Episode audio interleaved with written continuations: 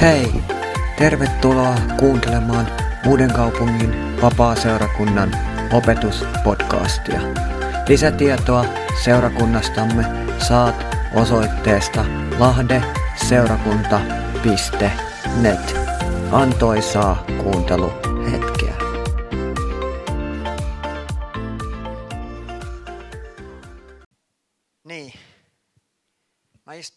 Yksi päivä tota, tietokoneen ääressä ja sitten tota, Outi tuli siihen ja sanoi, että hei, että sähköyhtiöltä oli tullut lasku. Ei, tai lappu, ei lasku, vaan lappu. No mä olin, se oli, taisi olla viime maanantaina, mä tota, olin just puhunut mun isäni kanssa siitä, että saa nähdä mitä sähkölle tapahtuu. No mä siinä sitten tota sain sen lapun ja avasin sen ja mulla on sellainen, tai meillä Outin kanssa on sellainen sähkösopimus, jossa on kiinteä kuukausihinta, niin kuin varmaan teidän kännykkäliittymissäkin on. Ja tota, niin siinä lukee, että kuukauden varoitusajalla me voidaan tota, korottaa sähkön hintaa. No mun sähkön hintani, siis pelkästään se sähkön hinta, ei se siirtohinta huom, on ollut 15,90 ja se on kattanut meidät 250 kilowattituntiin, että kun me asutaan kerrostalossa, niin se on riittänyt meille. No, ensi kuun alusta se on 65 euroa. Et ei se nyt vieläkään ole paljon verrattuna johonkin niin kuin sähkölämmitteisiin niin kuin torppiin ää, ja yksityisiin tämmöisiin ei-kerrostaloasuntoihin. Mutta joka tapauksessa niin se korotus on aika merkittävä.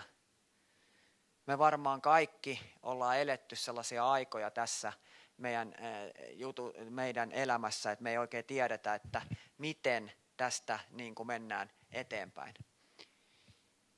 Sen takia ilo ja iloitseminen ja iloisuus, ne on tämän päivän tota, juttuja. Kaikki nämä asiat tuntuu todella hyviltä jutuilta, eikö niin? Ilo, iloitseminen ja iloisuus, niin ne tuntuu tosi hyviltä jutuilta. Mulla on yleensä sellainen tota, niin onni, että kun mä menen kotiin, niin meidän Ester tulee sinne aina. Iskä tuli kotiin. Ilona on niin kiinni kännykässä nykypäivänä, että se vaan, jos sille lähettäisiin WhatsApp-viestin, niin se tietäisi, että mä oon tullut kotiin. Mutta kaikki nämä asiat siis tuntuu tosi hyviltä. Ne pursuaa positiivista energiaa ja tunnetta. Siis me voidaan sanoa, että kaikki meistä haluavat kokea näitä tunteita, eikö niin? Jos tähän laitettaisiin joku murjottaminen, pahantuulisuus, loukkaantuminen, riidat ja niin edelleen, niin me luultavasti ei haluttaisi kokea niitä tunteita. Mutta iloa, iloitsemista ja iloisuutta, niin tämä on se, mitä me halutaan niin kokea meidän elämässä. Raamattu sanoo Filippiläiskirjeen neljännessä luvussa ja jakeessa neljä. Siis filippiläiset, me käydään tänään sitä kuuluisaa juttua läpi, voitte kääntää sen Filippiläiset neljä sieltä, jos teillä on raamatut, niin voitte kääntää sen sieltä. Se on meidän tämän päivän niin kuin epistolassa. Ja siellä sanotaan siis Filippiläiset neljä ja neljä. Iloitkaa aina Herrassa, vieläkin sanon iloitkaa. Tässä kohdassa, tässä raamatun kohdassa siis puhutaan ilosta ja iloitsemisesta. Ja tämä on hieno raamatun kohta, ei kokki?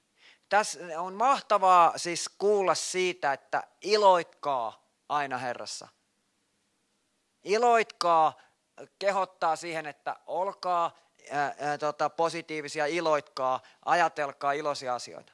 Mutta mä väitän, että tässä raamatun kohdassa, kun tätä lukee, niin on yksi sellainen asia, joka saattaa saada meidät miettimään sitä, että onko tämä raamatun jae sittenkään niin positiivinen, kuin miltä se ilon mainitseminen saattaa saada meidät niin kuin tuntemaan. Vaikka tämä raamatun kohta on puhuu ilosta, vieläkin sanon iloikkaa, niin tässä on yksi asia, johon mä haluaisin kiinnittää tänään huomiota. Ja tänään mä haluaisin katsoa tätä meille tutumpaakin tutumpaa jaejaksoa ja pohtia iloa ja siitä aiheutuvia asioita, sillä meille on saattanut muodostua kuva, niin kuin mä maalasin tässä maailmasta, jossa on todella vähän ilonaiheita nyt ja vielä vähemmän ehkä tulevaisuudessa. Toki Ossi sanoi, että tuota, toi missiokampanja lähtee liikkeelle, niin tässä voi olla vielä vaikka mitä ilonaiheita tulevaisuudessa. Mutta jos ajatellaan niin kuin ihan ihmisten elämää näin arkena, niin ei välttämättä ole niin kauheasti tota, positiivisia mielikuvia. Tai jos uutisia tai lehtiä lukee tai ihan mitä tahansa katselee, niin aina puhutaan vaan melkein ikävistä asioista. Tässä jakeessa, tässä jakeessa neljä, käytetään siis termiä iloitkaa. Sitä käytetään kuvaamaan, millainen meidän asenteemme elämää kohtaan tulisi olla. Nyt tässä ei sanota, että millainen asenne meidän ja Jumalan välillä tai millainen meidän ja ihmisten välillä pitäisi olla. Tässä ei puhuta pelkästään ihmissuhteesta tai Jumalasuhteesta, vaan tässä puhutaan siitä, että millainen asenne meillä pitäisi olla elämää, eli kaikkea sitä kohtaa, mitä me tehdään. Kuten mä alussa sanoin, niin tämän niin positiivisen iloitsemisen ylle heitetään varjo. Ja arvatkaa, mikä se varjo on. No se varjo on se yksi pieni sana, joka siellä silloin sanoo, iloitkaa aina. Ja nyt tässä tulee ongelma. Kun hän näin voi olla. Mitä sitten, kun mua ottaa niin paljon päähän, että mun tekisi mieli vaan niin kuin heitellä tavaroita? Tai mitä sitten, kun joskus jopa, äh, jopa meille hurskaille kristityille tulee se hetki, että me haluttaisiin, niin kuin sarjakuvissa kirjoitetaan niillä tota, äh, näppäimistön ylärivin niillä huutomerkeillä ja risuaidoilla ja niillä kaikilla, kun ne kiroilee. Niin mi, jos meille tulee tällainen, niin mikä tämä juttu on tämä aina? Tämähän nyt tekee tästä aivan mahdotonta. Enhän minä, Ossi Lehtovuori, pysty aina iloitsemaan. Ja silloin tästä hyvästä raamatukohdasta iloitkaa aina, niin tuleekin surullinen raamatun kohta. Koska tässähän sanotaan, että nyt mä joudunkin taas pinnistelemään. Eikö Jumala ja Paavali voisikin antaa vaan niin kuin lopettaa sen vessasistumisen, että ei tarvitsisi koko ajan pinnistellä. Että sais vaan olla ihan rauhassa ilman, että täytyy koko ajan niin kuin miettiä sitä, että olenko iloinnut tänään tarpeeksi, eikö niin? Mutta nyt jos me katsotaan tätä sanaa aina, kun tämä on merkittävä juttu tässä nyt, niin tämä kreikonkielinen sana pantote, joka tässä mainitaan, niin tarkoittaa kyllä sanaa aina, mutta kun meille aina tarkoittaa 24-7 sekunti toisensa jälkeen, eikö niin? Niin tässä tämä pantote, mitä tässä sanotaan, niin ei tarkoitakaan pelkästään sitä, että sitä mitataan sekuntikellolla, vaan Paavalin ajatuksen taustalla tässä on ajatus jatkuvuudesta, eli toiminnasta ilman vaihtelua, poikkeamaa tai muutosta. Ja nyt kun sä ajattelet tätä, niin edelleen saattaa tuntua siltä, että oh no, tässä sanotaan, että toiminnasta ilman vaihtelua, poikkeamaa tai muutosta. Jos sulla oli eilen paha päivä, Sä olit viime sunnuntaina mahdollisesti täällä ja sä olet tänään täällä. Miksi? Kun sulla oli eilen paha päivä, niin miten sä voit olla täällä tänään? No tietysti siksi, että sun suhde Jumalaan ja siihen elämään, mitä hän on sulle antanut, niin ei muutu siitä, että pystytkö sä joka sekunti olemaan niin kuin se kuuluisa Pepsodent-hymy. Sun suhde ei ole kiinni siitä, mitä sulle tapahtuu joka hetki. Ja tähän vihollinen haluaa meidän tarttuvan. Vihollinen haluaa koko ajan sanoa meille, että jos me mokataan, niin siitä mokaamisesta se matka sinne takaisin Jumalan suosio on niin pitkä, että sitä ei kannata aloittaa. Tätä vihollinen yrittää meidät, meidät saada niin kuin ajattelemaan. Paavali kirjoittaa tässä siis filippiläisille. Ja hän sanoi, että olkaa täynnä iloa, iloitkaa. Mitä se tarkoittaa? Se ei tarkoita sitä, että hymyilkää ja esiintykää silleen niin kuin iloisesti koko ajan, vaan olkaa täynnä iloa. Mä väitän, että kun teitä haastattelisi tässä, varsinkin niitä, joilla on ollut sellainen elämä, joka on ollut hyvin vaikeaa ennen uskoon tuloa, Mulla ei ole ollut sellaista elämää, jossa mä voisin näin sanoa, että mun elämäni olisi ollut hyvin vaikeaa ennen uskotuloa. Vaikka 13-vuotiaana tiedän sen päivän, kun olen antanut elämäni Jeesukselle. Mutta joka tapauksessa, jos teiltä kysytään, niin te varmasti kaikki ajattelisitte niin, että ei ole ollut helppoa sen päivän jälkeen, kun annoin elämäni Jeesukselle. Mutta on ollut paljon parempaa.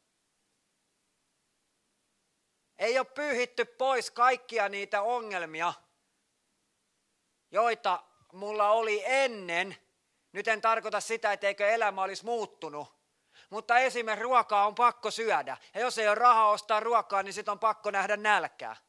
Mutta siitä huolimatta jokainen meistä, kun mä haastattelisin teitä tai kuulijoita, ää, jotka myöhemmin tämän kuulee, niin varmasti ajattelee niin, että en vaihtaisi pois päivääkään. Mutta se ei silti tarkoita, että kaikki päivät olisi ollut sellaisia, että olisi tehnyt mieli vetää vaan Pepsodent hymykorvi ja olla silleen, että jes, eihän tässä mitään. Meistä saattaa siis tuntua tosi oudolta, että vankilassa oleva mies, huomatkaa kun Paavali kirjoitti tätä filippiläiskirjettä, niin hän oli vankilassa. Niin hän kirjoittaa tätä. Miettikää sitä tilannetta, että vankilassa oleva mies käskee seurakuntaa iloitsemaan ilman vaihtelua, poikkeamaa tai muutosta. Eli Paavali oli itse kahleissa, Paavali oli itse vaikeassa tilanteessa. Mitä tapahtui, kun Paavali ja Siilas syyttömästi joutuivat tuomituiksi? Niin mitä tapahtui? Heidät heitettiin vankityrmää. Ja mitä he alkoi tekemään? No he rupes vaan iloitsemaan Herrassa. He ties, että mitään niin pahaa ei voi heille tapahtua, etteikö taivas olisi aina parempi paikka. Tämä on se mit, mit, mitä tässä halutaan opettaa. Mitään niin pahaa ei voi Ossille tapahtua tässä maailmassa, etteikö taivas olisi aina parempi paikka. Eli Paavali, Paavalin asenne antaa meille tärkeän opetuksen tässä. Meidän sisäinen, ja nyt pysähdytään tähän, mä sanon tämän nyt hitaasti meidän sisäisen asenteemme ei tarvitse heijastaa meidän ulkoisia olosuhteita.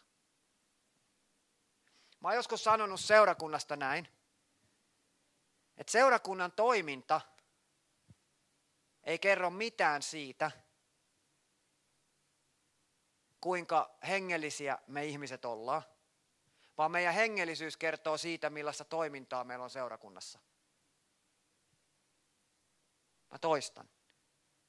Seurakunnan toiminta ei kerro siitä, kuinka hengellisiä me ollaan, mutta meidän hengellisyys kertoo siitä, millaista toimintaa meillä on seurakunnassa. Mä en nyt tällä ota kantaa meidän seurakuntaan, enkä uuden kaupungin seurakuntiin, enkä seurakuntiin noin yleisesti, vaan haluan sanoa sitä, että meidän elämän sisäiset olosuhteet eivät ole riippuvaisia meidän elämän ulkoisista olosuhteista. Jumala on meissä, tapahtu meille mitä tahansa. Kun Paavali ja Siilas pantiin sinne vankityrmään, niin hänen, siis Paavalin ja Siilaan elämän sisäiset olosuhteet eivät olleet riippuvaisia ulkoista olosuhteista. Koska jos olisivat olleet, niin voi voi. Siis mun kannalta. Koska mä en voisi lukea tätä täältä. Mä en voisi rohkaista itseäni sillä, että hei, ei se Paavalikaan ollut sen kummempi kuin minäkään. Se vaan eli todeksi sitä, mitä se siinä hetkessä kuvitteli, kun ei se voinut tieteellistä todistaa olevan totta. Ja jokainen meistä tulee näkemään, että onko tämä totta sillä hetkellä, kun meidät kutsutaan kirkkauteen. Paavali oli täynnä iloa, sillä hän tiesi, että riippumatta siitä, mitä hänelle tapahtuisi, niin Jeesus Kristus oli, olisi aina hänen kanssaan. Ja tämä on sellainen asia, joka ei mene mun niin kuin jakeluun, ei sitten niin kuin millään. Mä olen ollut niin monta kertaa teidän edessä täällä saarnaamassa ja monissa muissa hengellisissä tilaisuuksissa puhumassa, että jotkut ovat jopa kyllästynyt minuun. Se on ihan ymmärrettävää. Joskus on kiva kuulla muitakin kuin vaan Ossi Lehtovuorta. Mutta silti se ei mene mun jakeluun, että mä en tajua sitä, että sillä ei ole mitään väliä, mitä mulle tapahtuu, kun Jeesus on mun kanssa. Mä olen nyt käynyt aika lailla sellaista vähän niin kuin vuoristorataa tässä totani, heinäkuusta tähän päivään. Nyt on alkanut pikkusen tasottua. Mutta mä oon joutunut opettelemaan ja ennen kaikkea mun maallinen isäni on yrittänyt opettaa mua, hän on siis kristitty mies, niin hän on yrittänyt opettaa tätä, että sillä ei ole mitään merkitystä, mitä sulle tapahtuu, kun Jeesus Kristus on sun kanssa. Se ei tarkoita nyt sitä, että etteikö elämä voi sattua minuun silloin, kun se tulee kohti. Totta kai se sattuu, rekan alle jääminen sattuu, mutta taivaaseen pääseminen ei satukaan. Mutta rekan alle jääminen sattuu. Kyllä se varmaan kokee sen sekunnin, vaikka kuolisi heti siinä jäädessään rekanalle, ennen kuin pääsee taivaaseen, niin tietää, että on jäänyt rekanalle. Mutta sillä ei ole mitään merkitystä, mitä meille loppujen lopuksi tapahtuu, kun meillä on Jeesus. Sillä ei ole mitään merkitystä, mitä tässä maailmassa tapahtuu, kun meillä on Jeesus. Kun mulla on Jeesus, niin sillä ei loppujen lopuksi ole mitään väliä, päättyykö tämä nyt tähän kokoukseen vai jatkuuko tämä seuraavat 25 vuotta. Kun meillä on Jeesus. Niin me ei menetetä mitään, jos tämä päättyy nyt tähän. Me ei itse asiassa menetetä mitään, koska me mennään taivaaseen. Ja vaikka me kohdataan usein tilanteita, joissa me ei voida olla fyysisesti tai henkisesti onnellisia, niin me voidaan silti aina iloita ja riemuita Herrassa. Paavali jatkaa siinä jakeessa 5, Filippiläiset 4 ja 5. Tulkoon lempeytenne kaikkien ihmisten tietoon. Herra on lähellä. Ja nyt tämä vähän niin kuin aina on sotinut mua vastaan. Me luetaan se, se iloitkaa aina Herrassa ja sitten sen jälkeen me luetaan se rauhan kohta sieltä, eikö niin?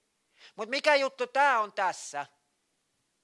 Me ollaan Tuomon kanssa puhuttu teologiasta, kun tota, molemmat ollaan opiskeltu sitä, toinen nykyisesti ja toinen menneisyydessä, niin tota, me on tullut siihen tulokseen, että raamattu ei pitäisi leikata veitsellä, eikä pilkkoa sieltä vaan asioita. Niin miten tämä nyt sitten sopii tähän juttuun?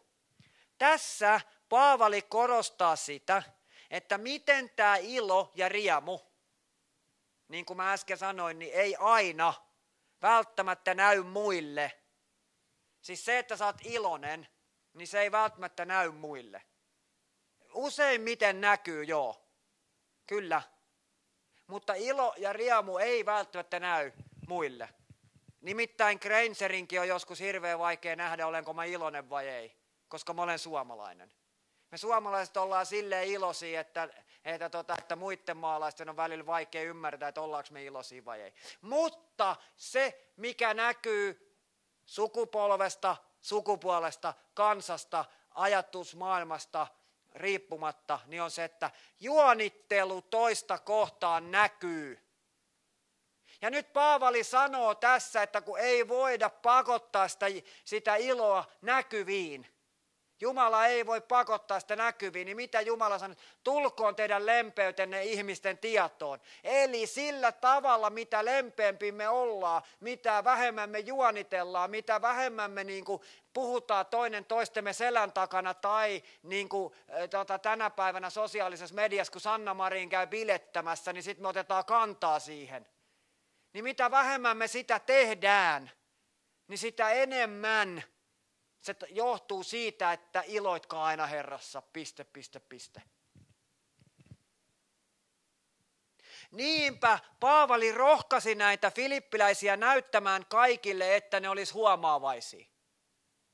Meidän seurakunnasta on kerrottu monta kertaa, mä olen kuullut, silloin kun mä olin töissä ja sen jälkeenkin, niin mulle on tultu sanomaan, että kun teidän seurakunnassa on aina niin hyvä ilmapiiri. Ehkä me ollaan onnistuttu pitämään sitä kuuluisaa pepsodenttia aina kun tulee niitä ulkopuolisia. Tai mitä jos? Mä sanon teille nyt salaisuuden. Kuuntele tarkkaan. Mitä jos? Me oltaisiin onnistuttukin ehkä oikeasti olemaan huomaavaisia niitä ihmisiä kohtaan. Ihan oikeasti. Mitä jos sinä omalla panoksella tässä seurakunnassa olet onnistunut olemaan huomaavainen? niitä ihmisiä kohtaan, jotka on tullut tänne tai jotka on kohdannut tuolla, Turuilla ja Toreilla, tai Porissa ja Raumalla. Paavali halusi, että näillä filippiläisillä olisi järkevä ja oikeudenmukainen sekä hyvää tekevä henki. Sillä Paavali halusi opettaa näiden filippiläisten tämän huomaavaisuuden kautta, että me olemme sitä enemmän motivoituneita iloon ja toisten huomioimisen, mitä enemmän me muistetaan sitä, mitä Jeesus on tehnyt meidän puolesta. Mitä enemmän sä muistat sitä, mitä Jeesus on sun puolesta tehnyt, niin sitä enemmän Se näkyy susta ulospäin. Nyt mä kerron salaisuuden. Mä luulen, että tämä on raamatussa. Mä en voi osoittaa mitään tiettyä raamatun kohtaa, mutta mä luulen, että se on siitä alussa aamen. Eli sieltä ihan ensimmäisestä sanasta sinne viimeiseen sanaan. Jos me halutaan saavuttaa ihmisiä tämän tulevan kampanjan ja sen jälkeenkin Jeesukselle, niin mitä enemmän me mietitään sitä, mitä Jeesus on tehnyt meille, se ei vaadi mitään muuta. Kun mitä enemmän me mietitään sitä, mitä Jeesus on tehnyt meille, niin sitä enemmän ne ihmiset rupeaa näkemään, että mitä hän voi tehdä heille. Ajatelkaa, että missään muussa, jos nyt verrataan tätä kristinuskoa muihin uskontoihin, kun eihän kristinusko ole uskonto, kun se on usko. Mutta jos me verrataan sitä muihin uskontoihin, niin ajatelkaa, missä Jumala on nöyryttänyt itsensä, tullut alas, kärsinyt meidän synnin taakan. Missä muussa uskonnossa? Missä muussa uskonnossa eh, itse Jumalan poika sanoi, että heittäkää kaikki teidän roskat mun päälle. Mun jäteauto on riittävä suuri, se vie ne pois. Missä muussa uskonnossa on mahdollisuus kokea armoa omien töppäyksien jälkeen? Ei missään. Meillä ei ole missään kristinuskon ulkopuolella sellaista mahdollisuutta kokea Jumalaa. Ja tiedättekö, kun me aletaan tätä tajumaa, että mitä Jumala on meille tehnyt, ei sen kummempaa tarvitse tajuta. Niin tuolta alkaa tulee ihmisiä tänne. Koska me ruvetaan kalastaa niitä ihmisiä. No nyt sitten kai mun täytyy sanoa, että kuinka sinä opit iloitsemaan, kuinka Ossi oppii iloitsemaan. Me suomalaiset ollaan vähän sellaisia, että tästä täytyy nyt olla hirveän varovainen, koska teille ei voi antaa mitään hirveitä ulkoisia hihulointeja. Mutta tota, miten me sitten opimme iloitsemaan? Katsokaapas jaetta kuusi, Filippiläiset 4.6. Älkää murehtiko mistään, vaan saattakaa kaikessa pyyntönen rukouksella ja anomisella kiitoksen kanssa – tietoon Jumalan edessä.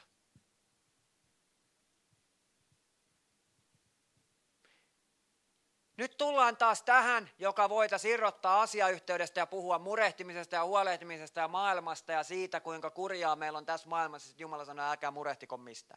Iloinen ja lempeä asenne yhdistettynä jatkuvaan tietoisuuteen Jeesuksen rakkaudesta meitä kohtaan, niin sen pitäisi tehdä yksi asia – Miten tämä raamatun kohta alkaa? Lukekaa itse siellä hiljaisesti. Älkää mistään murehtiko.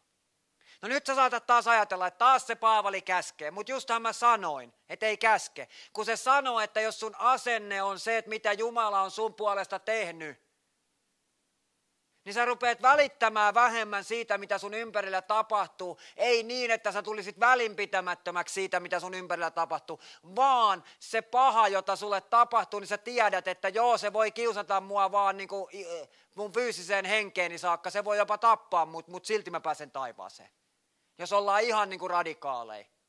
En mä tiedä, saisiko tälleen sanoa tota, niin saarnapöntöstä. Mulle on opetettu, että mitä asioita ei saa pastorina sanoa sieluhoidossa tai esirukouksessa, mutta mä en tiedä, saako tätä sanoa saarnapöntöstä. Mutta vaikka tappaisit minut, niin olen menossa taivaaseen. Mitä sillä on väliä, mitä mun ympärillä tapahtuu? Ihan oikeasti, kun me ajatellaan tätä. Ja kun meillä on tällainen asenne, niin joku kiinnostuu tästä asenteesta äh, kahdesta syystä. Siitä syystä, että se pitää meitä ihan pimahtaneina. Se on se ensimmäinen syy, se kaikkein luonnollisin syy. Ne ajattelee, että nyt toi, on, toi Ossi on ihan kajahtanut, kai se välitä enää mistään mitään odottavaa, että se pääsee jonnekin paratiisiin. Vähän niin kuin toisetkin odottaa pääsevänsä paratiisiin, muiden uskontojen edustajat. Tai sitten se juttu on siinä, että ne rupeaa oikeasti miettimään sitä, että hei mä näen tos jotain todellista. Mä näen tos jotain tavoittelemisen arvosta, mä näen tos jotain sellaista, mitä mäkin haluan saavuttaa. Ja sitten ne tulee ja kysyy, että no miten sä oot se saavuttanut, ja sitten sä oot silleen, öö, en mä tiedä. yksi päivä vaan niin kuin alkoi valot sytty päälle ja sen jälkeen tämä on ollut tällaista ihan tavallista. Sitten ne kysyivät, että no voisiko ne valot syttyä mullekin, niin sitten Raamattu sanoi, että kätten päälle panemisen kautta. Ja sitten ei mitään muuta kuin esirukousta vaan ihmisen puolesta ja opetuslapseuttamista ja niin edelleen. Ja siitä se kaikki lähtee. Meidän ei siis pidä, ja nyt mä sanon kovan sanan, meidän ei siis pidä hylätä meidän elämän velvollisuuksia. Meidän pitää hoitaa meidän elämän velvollisuudet. Tämä ei tarkoita sitä, että vaikka me ei niin välitettäisi niistä velvollisuuksista enää enemmän kuin me välitetään Jumalasta ja siitä, mitä me ollaan häneltä saatu. Niin se ei tarkoita sitä, etteikö meidän pitäisi hoitaa meidän velvollisuudet. Martti Luther, kuuluisa Martti itse, on sanonut näin, että jos tietäisin kuolevani tänään tai huomenna ja mun pitäisi, olisin menossa istuttamaan omenapuuta, niin mun pitäisi mennä istuttaa se omenapuu. Eli elämän pitää jatkua. Toki varmaan muitakin asioita tapahtuisi, mutta siis elämän pitää jatkua. Ja meidän ei pidä hylätä meidän elämän velvollisuuksia ja tehtäviä vaan siksi, ettei meidän pitäisi murehtia niistä. Kun tämähän on se kaikkein helpoin asia, ei kokki. Ei tehdä mitään, niin ei koskaan satu mitään. Tekevälle sattuu, mutta tekemättömälle ei satu mitään. Jos lähdet ajamaan autolla, niin on aina 50 prosentin mahdollisuus ajaa autokolari. Koska joku kaksi vaihtoehtoa päästä perille tai joutua autokolariin. Jos et halua lähteä joutua autokolariin, niin älä ajaa autolla. Niin yksinkertaista se on. Mutta sitten et myöskään pääse sinne, minne olet menossa. Tai se homma vaikeutuu huomattavasti, eikö niin? Paavali keskittyi filippiläisten asenteeseen jokapäiväisessä elämässä, myös silloin kun he kohtaisivat vastustusta ja vainoa. Eli nyt Paavali sanoo kovan jutun. Paavali sanoi, että silloinkin kun elämä menee päin sitä kuuluisaa itseään, tai niin kuin nämä milleniaalit sanoo ihan vihkoon. Mä en kyllä tiedä, miksi se menee niin kuin vihkoon. Mä en tiedä sitä, mutta se kuulostaa typerältä. Mutta en mä ymmärrä Jonne, enkä Niilo, enkä näitäkään juttuja. Ehkä joku, joka on ollut lasten parissa töissä, niin ymmärtää. Kun en mä osaa enää puhua mun tyttöjenikään kanssa. Niin tota, niin, niin. Mutta silloin kun elämä menee todellisesti pieleen, niin Paavali sanoo, että silloinkin on mahdollisuus olla iloinen vain ja ainoastaan siksi, että muistaa sitä, mitä Jeesus on tehnyt. Kun Paavali ja Silas joutui sinne vankilaan, niin miksi he pystyivät ylistämään Jumalaa? Johtui siitä, että he ties, mitä Jeesus on tehnyt.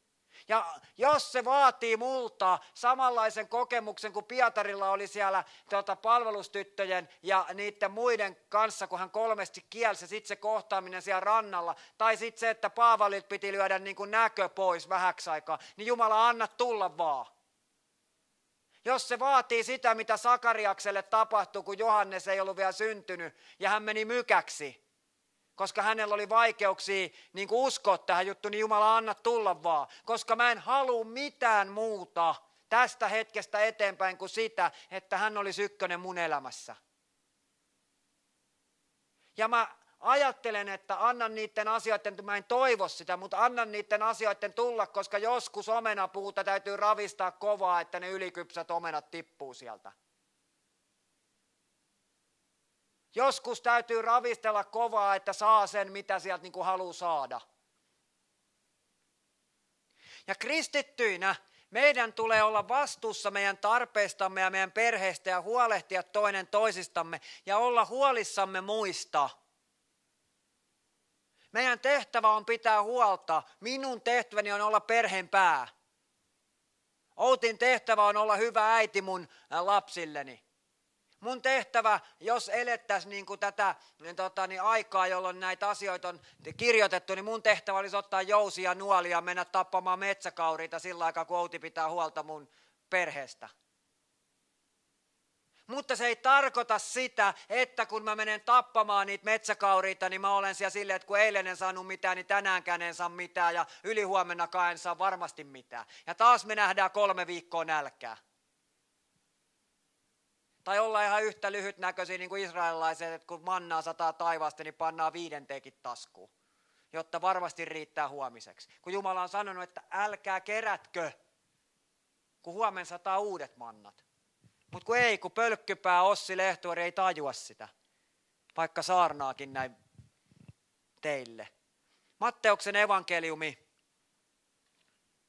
Me jatketaan sitten tästä kohdasta, niin tota, Matteuksen evankeliumi kuudes luku ja jae 25. Me palataan sitten tähän Filippiläiskirjeeseen vielä. Sanoo näin. Matteuksen evankeliumi ja tuota, kuudes luku ja jae 25 sanoo näin. Sen tähden sanon teille, älkää murehtiko hengestänne, mitä söisitte tai mitä joisitte. Älkää ruumistanne, mitä päällenne pukisitte. Eikö henki ole enemmän kuin ruoka ja ruumis enemmän kuin vaatteet? Katselkaa taivaan lintuja, eivät ne kylvä, eivätkä leikkaa, eivätkä kokoa aittoihin, ja teidän taivaallinen isänne ruokkii ne. Ettekö te ole paljon suurempi arvoiset? Mun mielestä tässä on Jumala huumorintaju. Jeesus vähän niin kuin pilkkasi ihmisiä, silleen niin kuin lempeästi. Kun Jeesus sanoi, että hei, come on nyt. Kattokaa nyt kedon kukkia taivaan lintui. Mitä ne tekee? No ne tekee just sitä, mitä ne on luotu tekemään. Kasvit kasvaa ylöspäin, näyttää kauniilta, kedon kukat siis. Ja sitten linnut lentelee ympäriinsä ja syö hyönteisiä. Ja Jumala pitää niistä huolen. Niin älkää murehtiko hengestänne käsky ei tarkoita täydellistä piittaamattomuutta omista ja meidän läheistemme tarpeista – se ei kutsu meitä haluttomuuteen tehdä työtä meidän ja läheistemme edestä, täyttääksemme vaan meidän omia tarpeitamme. Ruoka, juoma ja vaatteet ovat vähemmän tärkeitä kuin niiden tarjoama elämä. Nyt mä sanon uudelleen. Ruoka, juoma ja vaatteet on vähemmän tärkeitä kuin se elämä, mitä nämä tarjoaa. Me suomalaiset kuoltas pakkasessa ilman kunnollisia talvivaatteita – todennäköisesti tota, niin, kuoltaisiin ilman ruokaa ja juomaa. Kaikki maailman ihmiset, riippumatta missä päin maailmaa me eletään. Sellaista en ole tullut vielä vastaan. Jos joku on, niin tulko ilmoittautumaan. Mutta koska Jumala ylläpitää meidän elämää ja on antanut sen meille, niin me voidaan luottaa siihen, että kun meillä on iloinen ja sellainen positiivinen asenne ja me muistellaan sitä, mitä Jumala on meidän puolesta tehnyt, niin me voidaan luottaa siihen, että kaikki muu teille annetaan. Eikö Raamattu sano näin? Kaikki muu teille annetaan. Huoli on vihollisen juoni pitää meidät paikoillamme, mutta luottamus Jumalaan saa meidät toimimaan ja pysymään aktiivisena. Jos Mä en tiedä, kannattaako tätä nyt sanoa, koska tästä on puhuttu niin vuosien varrella, että tämä tekee mun Jumalastani jo todella pienen ja tästä seurakunnasta vähän sellaisen, niin että kannattaakohan tänne tulla, mutta sanon, että jos me ajatellaan taas, että me ollaan pieniä ja vähäpätöisiä, eikä me voida mitään saavuttaa. Niin mä ottaisin yhteyttä IRR-TVC ja sanoisin, että hei, että ei meidän kannata ottaa siihen kampanjaan osaa. Mitä, miksi, miksi me mennään sinne mukaan? Meillä on kotona ihan riittävästi huolia ja murheita. Monet meistä on jo ikääntyneitä ja elämän ehtoopuolella ja kaikenlaisia remppoja ja juttuja löytyy. Minkä takia me mentäisiin siihen mukaan? No sen takia, kun me uskotaan siihen, että Jumala voi tehdä asioita. Mutta se ei lähde siitä, että mä pinnistelen, että kyllä se Jumala voi, kyllä se Jumala voi, kyllä se Jumala voi. Ei, kun se lähtee siitä, että mä muistan, mitä Jumala on minulle Kolkatan keskimmäisellä ristillä tehnyt. Ja se saa meidät menemään eteenpäin. Te tiedätte tämän sanonnan, että vierivä kivi ei sammaloidu. Niin. Jos me mennään sitä Jumalan alamäkeä koko ajan, tämä nyt kuulosti pahemmalta kuin mitä se oikeasti on. Me ei mennä alamäkeen, me mennään ylämäkeen. Mutta joka tapauksessa, niin jos me ollaan liikkeessä, niin se johtuu, se johtuu yhdestä asiasta siitä, että sinä ja minä ollaan tajuttu, mitä Jumala on meille tehnyt. Mikään muu ei saa meitä liikkeelle, koska tämä maailma on ja nyt mä sanon kovan sanan, tämä maailma on ihan riittävän paska paikka pysäyttääkseen meidät. Tämä maailma on ihan riittävän kurjaa pitääkseen meidät paikoillamme. Tämä maailma on ihan riittävän väärin pitääkseen meidät paikoillamme. Tämä maailma on piste, piste, piste pitääkseen meidät paikoillamme. Mutta Jumala on voittanut tämän maailman. Ja kun me tiedetään, mitä hän on meidän puolesta tehnyt, niin mitä enemmän se syöpyy tänne, jotta se voi tulla myös meidän sydämme, eli aivoista sydämme, niin sitä enemmän me uskotaan siihen, että Jumala voi tehdä, vaikka tämä maailma olisi kuinka paska paikka. Niin sitä enemmän Jumala voi tehdä. Jumala voi tehdä niin paljon enemmän asioita kuin mä voin edes unelmoida – jos mä vaan haluan muistuttaa itselleni sitä, mitä Jumala on tehnyt. Mä oon kertonut tämän ja kerron tämän tähän. Mulla oli tota OMS semmoinen Pentin ja Hossi ja näiden ikäpolvea oleva tota, pastori nimeltä Jack Hawkins. Ja hän oli mun sellainen vähän niin kuin oppi-isä siellä, kun hän sai tietää, että mä oon nuori pappi just valmistunut seminaarista ja tullut sinne näyttämään mun hengellisiä hauislihaksiani ja rintalihaksia. Karvat ei ollut vielä kasvanut, mutta lihakset löytyy. Niin, tota, niin, niin mä sitten kysyin häneltä kerran, että kuule Jack, mikä on sun salaisuus? Miten sä oot pysynyt niin kuin tuoreena kaikki nämä vuodet? Hänen edesmennyt vaimonsa tota, niin, äh, Ester, niin tota, hän äh, kuoli syöpään ja nyt Jack on uusissa naimisissa, mutta joka tapauksessa, niin tota, hän sanoi näin, että joka aamu, kun hän herää, ennen kuin hän sanoo Esterille huomenta, hän sanoo Jeesukselle huomenta. Koska Jeesus on ykkönen hänen elämässä. Kaikki muu on muu. Kaikki muu on muu.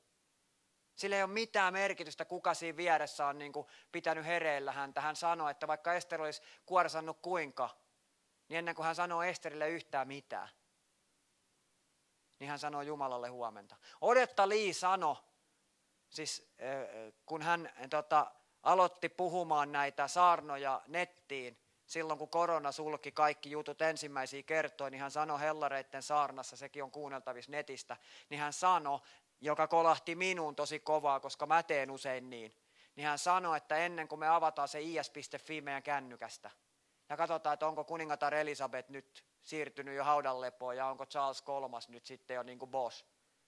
Niin me voitaisiin ehkä keskustella meidän taivaallisen isän kanssa.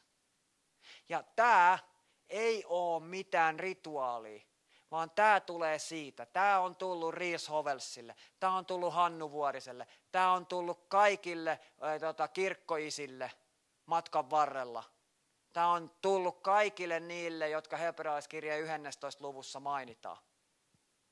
Silloin, kun he on tajunnut, mitä Jeesus on heidän puolestaan tehnyt. Silloin, kun he on tajunnut, mitä Jumala, on, mitä Jumala heille merkitsee. Silloin, kun me ymmärretään se, mitä Jumala meille merkitsee, niin tiedättekö mitä? Silloin Filippiläiskirjan neljä, neljä, iloitkaa aina Herrassa. Vieläkin sanon, iloitkaa on todellista silloin kun mä tajuun, mitä Jumala on mulle tehnyt, niin silloin mä oon valmis toimimaan. Ja tämä voi olla niin kuin se kuuluisa tota, niin, ää, nesteen, vai oliko se silloin, oliko se silloin edes neste, mutta kuitenkin kun oli tätä kengurupensaa, niin, tota, niin, pen, pensaa ja kenguruita, kun se auto lähti nytkähtäen aina liikkeelle, niin se voi tulla meille nytkähtäen meidän mieleen, mitä Jeesus on meille tehnyt.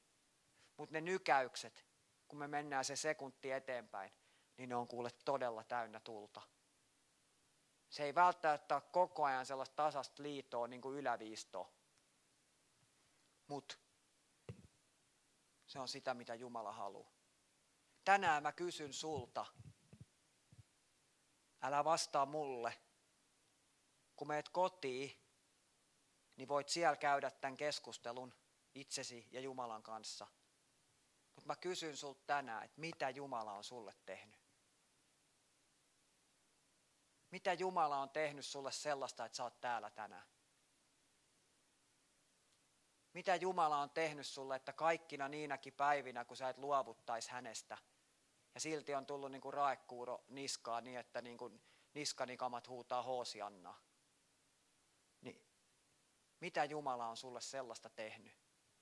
että sä oot täällä tänään. Että sä kutsut itseäsi Jumalan seuraajaksi. Että sä haluat ottaa osaa siihen meidän tulevaan missioon. Että sä haluat olla mukana näkemässä, kun ei Noan arkki, vaan taivaan valtakunta täytetään. Me kiitää rakas taivaan siitä, että sä oot ihan mahtava. Sä oot niin paljon enemmän kuin me voidaan edes ymmärtää.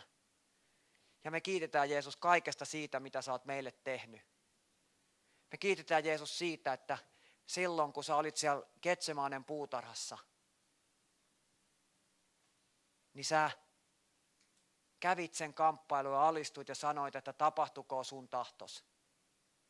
Isä, me halutaan olla niin kuin Paavali ja Siilas. Me halutaan, Isä, meidän elämän synkimmissä hetkissä muistaa se, mitä sä oot tehnyt meidän puolesta. Me halutaan, Isä, loistaa sitä valoa, mitä sä voit tehdä noiden ihmisten puolesta, ymmärtämällä se, mitä sä oot meidän puolesta tehnyt. Jotta, Isä, me voitaisiin aina iloita Herrassa. Jotta me voitaisiin aina turvautua sinuun. Jotta me voitaisiin aina ymmärtää se, että Jumalan rauha, joka on kaikkea ymmärrystä ylempi, ei tule siitä, että me järjellä sitä tajuta, vaan siitä, että me ymmärretään, mitä sä oot meidän puolesta tehnyt. Kiitos Isä, että kaikki ne, jotka on uskossa Isä meidän ympäriltä lähteneet ajasta ikuisuuteen, niin ne on todella tullut sinne kultaseen kaupunkiin. Kiitos siitä, että mun tyttäret on kysynyt, että ajetaanko siellä autoilla ja voiko siellä leikkiä parpinukeilla. Kiitos siitä, että mun ei tarvitse tietää millaista siellä on, mutta kiitos siitä, että mä oon matkalla sinne. Mutta isä, anna mun olla niin täynnä sitä tietoisuutta sinusta, että se vuotaisi niihin ihmisiin, jotka mä kohtaan isä matkalla. Että isä, tänne ei jäisi ihmisiä sen tähden, että mä en ole tietoinen siitä, mitä sä oot tehnyt mun puolesta. Ja nyt, isä, ota pois meiltä kaikki syyllisyys siitä, että me ei olla hyviä evankelistoja. Ota Isä meiltä pois kaikki syyllisyys siitä, mitä me ei eilen tehty oikein. Ota Isä meiltä pois kaikki syyllisyys siitä, mitä me ei ylihuomenna tulla tekemään oikein. Ja Isä, anna meidän vaan ymmärtää se, mitä sä oot meidän puolesta tehnyt. Että minkä tähden meidän seurakunnan seinällä, minkä takia mun kaulassa ja minkä takia meidän kristittyjen symbolina on risti. Että me ymmärrettäisiin, mitä sä oot Jeesus meidän puolesta tehnyt. Koska sä oot rakastanut tätä maailmaa niin paljon, ettei Ossi Lehtovuori tai kukaan muukaan meistä, ei yksikään meistä joutuisi kadotukseen, vaan meillä olisi iankaikkinen elämä. Ja muistakaa se, että se jatkuu, että ei Jumala tullut maailmaan tätä maailmaa tuomitsemaan, vaan sitä varten, että tämä maailma eläisi sen kautta, mitä sä oot meidän puolesta tehnyt. Jeesus jonain päivänä tulee maailman loppu, me tiedetään ja kiitetään siitä. Mutta Jeesus ennen kuin se maailman loppu tulee, niin anna jokaisen täällä ymmärtää täydellisesti, tai ainakin lähestulkoon täydellisesti, mitä sä oot meidän puolesta tehnyt. Koska silloin meihin ei pysty vihollinen. Ja silloin me voidaan aina iloita Herrassa, jopa meidän elämän synkimmillä hetkillä. Herra, siunatkoon teitä kaikkia ja varjelkoon ihan teitä jokaista. Herra, kirkastakoon kasvonsa teille kaikille ja olkoon teille armollinen. Herra, kääntäköön kasvonsa teidän kaikkien puoleenne nyt, tällä hetkellä – ja antakoon teille rauhan. Tule vaan pyhähenki nyt tässä hetkessä. Tule vaan pyhähenki ja kosketa näitä ihmisiä. Anna heidän nyt saada muistutus siitä, että mitä varten he on vastannut sulle tahdon. Ei siksi, että sä pakotit heidät, vaan siksi, että se oli jotain niin suuremmoista. Anna heidän tästä eteenpäin, niin sä kulkea se merkki rinnassa, että sä oot tehnyt jotain suuremmoista heille että isä ihmiset näkis isän, pojan ja pyhän hengen nimessä. Amen.